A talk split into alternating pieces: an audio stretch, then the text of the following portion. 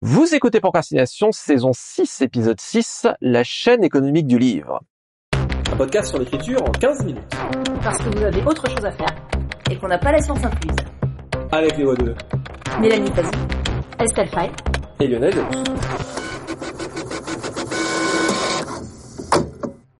Saison 6, épisode 6, c'est presque le chiffre de la bête pour parler d'argent et de diffusion.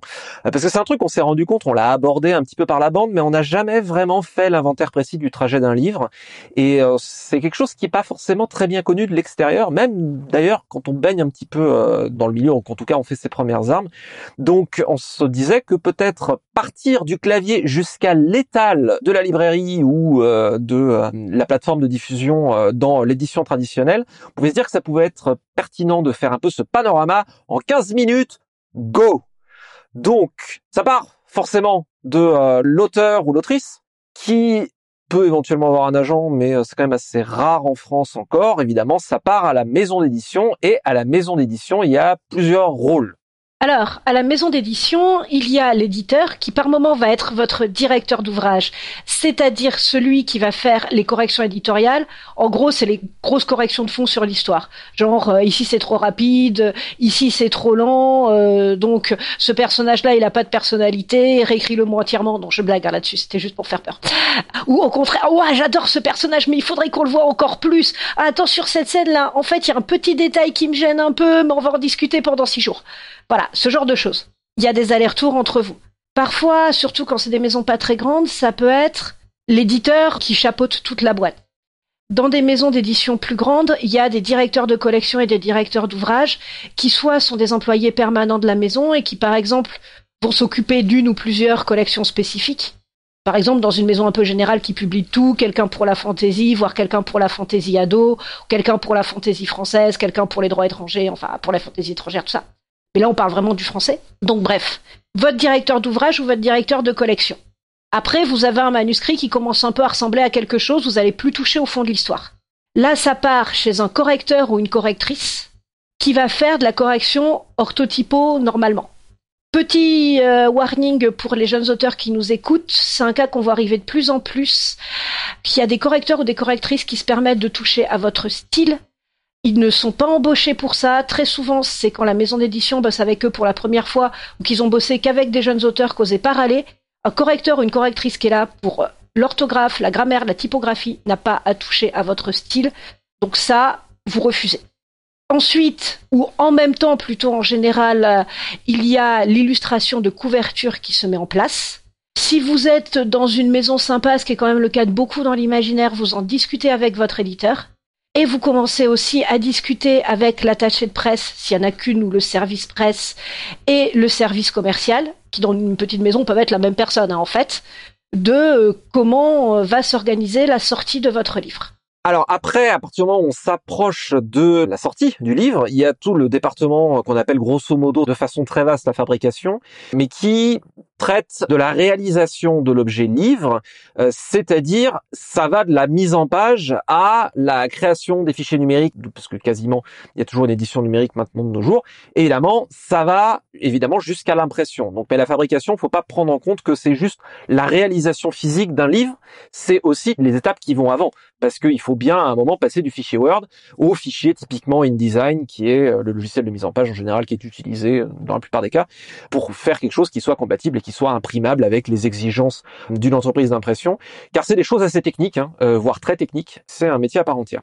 La mise en page aussi est un métier à part entière, dans lequel on va pas rentrer, mais par exemple faire en sorte qu'une page soit ce qu'on appelle joliment composée, c'est-à-dire que les paragraphes soient harmonieux à l'œil, que les lignes s'écoulent bien, etc. C'est un métier et ça nécessite, ça nécessite un certain œil.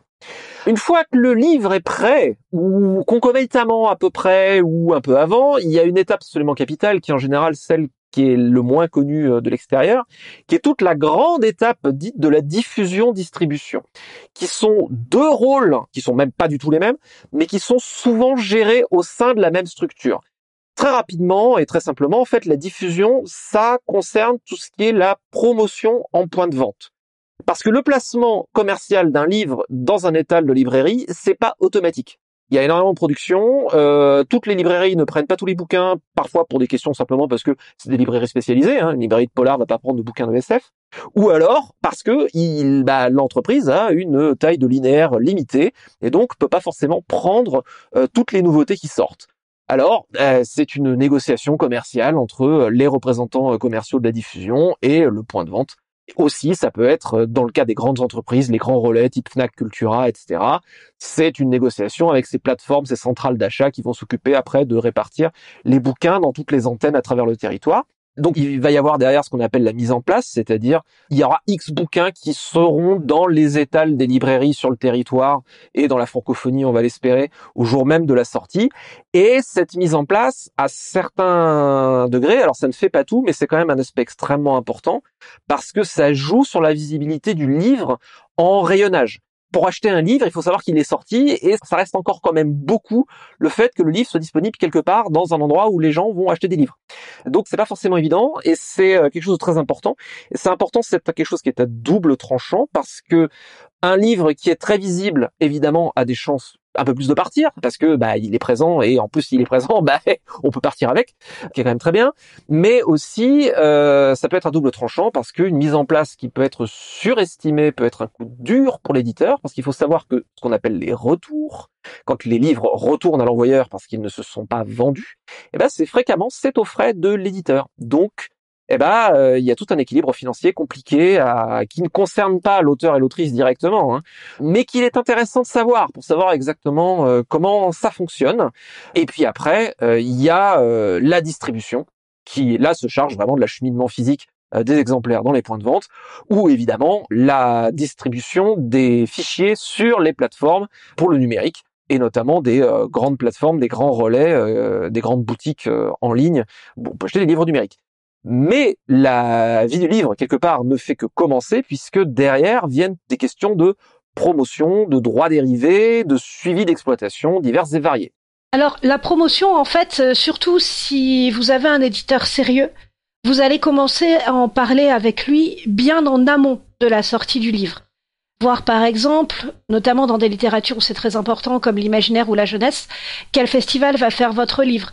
Si vous avez un petit peu quelques euh, lecteurs ou blogueurs ou critiques qui vous suivent, discutez avec l'éditeur de quel blogueur, euh, quel critique a contacté. L'éditeur lui-même et notamment l'attaché de presse chez l'éditeur va contacter aussi des critiques, des journalistes, demander si le livre les intéresse et tout. Donc ça c'est déjà quelque chose qui va se préparer en amont. Maintenant, de nos jours en plus, la promotion c'est complètement parce que ça peut inclure de plus en plus souvent des vidéos, des trucs aussi bêtes qu'avoir une photo de l'auteur qui colle assez bien au bouquin et qui, si possible, ne date pas euh, de quand vous aviez 14 ans alors que vous publiez à 46, parce que par moment ça fait un peu un décalage.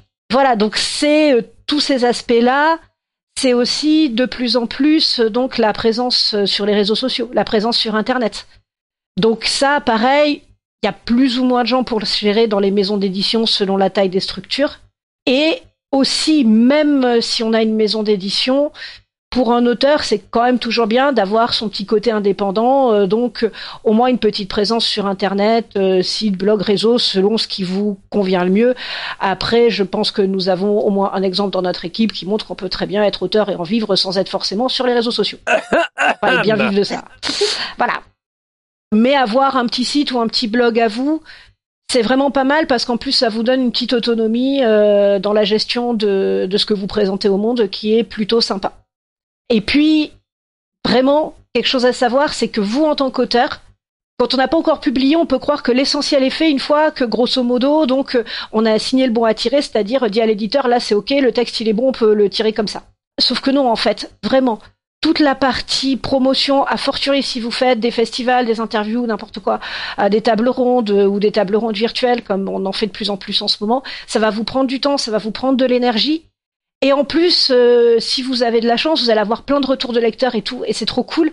Mais ce qu'il faut savoir, c'est qu'un livre, une fois qu'il sort, si ça marche bien, vous allez vivre avec les retours sur ce livre, les gens qui parlent de ce livre, les tables rondes où on parle de ce livre, les festivals où on en parle, pendant des années et des années. Donc d'où l'importance de bien choisir son éditeur, euh, CF plein d'épisodes précédents. Alors après, il y a, on peut aborder euh, très rapidement tout ce qui est en sens très vaste, euh, les questions de euh, droits dérivés qui sont éventuellement, euh, si euh, c'est la fête, mais c'est quand même assez rare, des traductions à l'étranger, d'éventuelles adaptations. Les adaptations BD dans notre domaine, dans le domaine de l'imaginaire, c'est pas quelque chose qui se produit jamais, hein, ça peut tout à fait arriver. Les adaptations film à Hollywood, si vous avez vraiment beaucoup de chance, mais bon là, euh, il en faut déjà davantage. Et après les questions de suivi d'exploitation, bah par exemple si le bouquin se vend très bien, ce qui est tout ce qu'on vous souhaite, il peut y avoir des questions de réimpression, il peut y avoir des retirages de la première édition, ce qui va évidemment entraîner à nouveau des questions de distribution. Il peut y avoir aussi des questions de réédition, notamment des rééditions en poche. Nous avons eu euh, Pascal Godbillon en premier épisode, et euh, spoiler alerte, il reviendra au dixième épisode pour nous parler de Folio SF.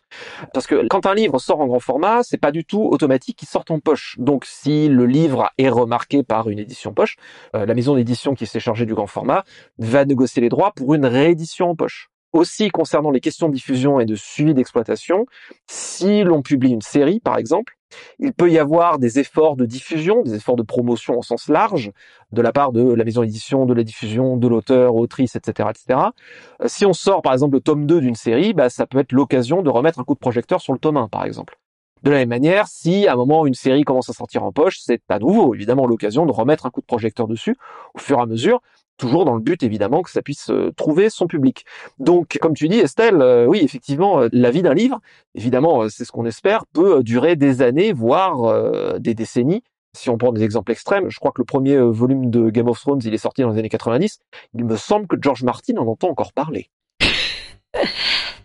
Petite side note sur les adaptations. Parce que parfois on me demande comment ça se passe, les adaptations et tout. En gros, grosso modo, une adaptation de votre livre peut vous arriver de deux manières différentes. Bon, déjà, si vous écrivez de l'imaginaire en France, que votre livre soit adapté en film ou en série, rêvez pas, ça a très peu de chances de vous arriver. Enfin, si, vous pouvez rêver, quoi, mais franchement, bâtissez pas votre plan de carrière là-dessus. Pour plein de raisons. On pourra y revenir un autre jour. Mais en gros, notamment pour une adaptation bande dessinée qui déjà est un peu plus probable, il y a en fait deux cas. C'est soit votre éditeur ou euh, un éditeur de bande dessinée qui a envie de faire cette adaptation et ils vont en parler entre éditeurs et puis avec vous aussi. Donc ça, disons, il y a, comme pour le poche, des discussions entre éditeurs. Et il peut y avoir aussi, il y a notamment bah, des éditeurs qui aussi, des éditeurs de romans, qui se rapprochent d'éditeurs BD pour développer des BD d'après les romans.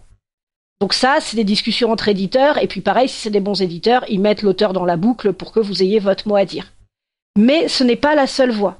Et pour le cas de l'adaptation, bah, que je connais bien, euh, des Guerriers de glace, euh, donc euh, mon premier petit roman jeunesse, euh, roman petite jeunesse, en bande dessinée. En fait, j'ai rencontré un scénariste de bande dessinée à un festival, juste parce qu'on était assis à côté, hein, c'était pas du tout prévu. Il se trouve qu'il avait une fille, il a toujours une fille d'ailleurs, mais elle avait vraiment l'âge pour lire Les Guerriers de glace à cette époque. Il l'a pris pour sa fille, qu'il a beaucoup aimé le livre, donc youpi, sa fille aussi, youpi. Et il s'est dit, tiens, bah, ça ferait une bonne BD, donc il m'en a parlé. Et ensuite, il se trouve qu'à ce moment-là, donc Nathan, l'éditeur du roman, montait un partenariat avec Jungle, un éditeur BD qui avait déjà bossé avec Nathaniel, le scénariste.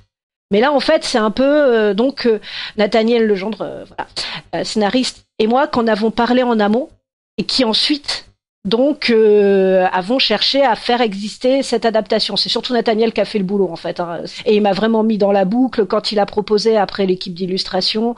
Pareil, il m'a demandé ce que j'en pensais. Mais voilà, ça peut être aussi si vous vous rencontrez quelqu'un, scénariste, illustrateur euh, ou même réalisateur. Euh, notamment, il y a quelques nouvelles dans le milieu qui ont été adaptées en court métrage. Et par exemple, c'est exemple des réalisateurs qui vont lire une nouvelle et qui vont se dire, ouais, ça c'est cool et tout, j'aimerais bien en faire un court métrage. Et ils vont essayer de contacter l'auteur. Donc, il y a aussi des moments où euh, c'est juste, euh, en fait, les scénaristes, auteurs, euh, réalisateurs, tout ça, qui vont causer entre eux, et après mettre les éditeurs euh, dans la boucle, ou l'éditeur et le producteur euh, dans le cadre d'un film ou d'un court métrage. Voilà, ça peut venir de deux canaux différents pour euh, résumer. Eh bien, on avait dit la chaîne du livre en 15 minutes. Pour une fois, on a réussi à ne pas déborder sur un sujet qu'on s'était dit qu'on traiterait en 15 minutes. Bravo nous Magnifique. Une petite citation pour terminer? Un auteur qui donne à un agent ou un éditeur des droits de son travail qui ne sont pas immédiatement requis pour sa publication ou sa représentation est, d'un point de vue économique, un imbécile. Georges Bernard Shaw. C'était Procrastination, merci de nous avoir suivis. Maintenant, assez procrastiné, allez écrire